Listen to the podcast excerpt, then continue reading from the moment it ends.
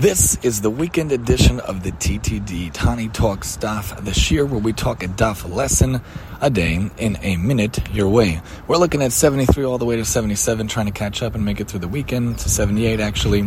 And we're looking at the idea how it's mentioned throughout the Gemara about different people in the fold, especially converts and slaves and whatnot. And we should realize in our lives that we should really convert our mind and convert our thinking convert ourselves to how we could best serve Hashem. What can we do to make the world better? Use our talents, use our capabilities. Think about how we're slaves to the wrong things. We're slave to materialism. We're slave to our money. We're slave to the paycheck. We're slave to thinking, I need this kind of house. I need this kind of a car. I need this kind of a lifestyle. What do you really need versus what you really want?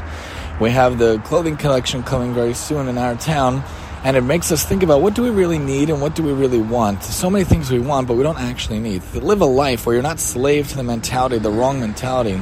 You can convert your mind to what you're supposed to do with your days, and you can debunk and think about what can I really use. If people can go and live in a tiny house, then we can figure out how to better use our life. This has been the TTD.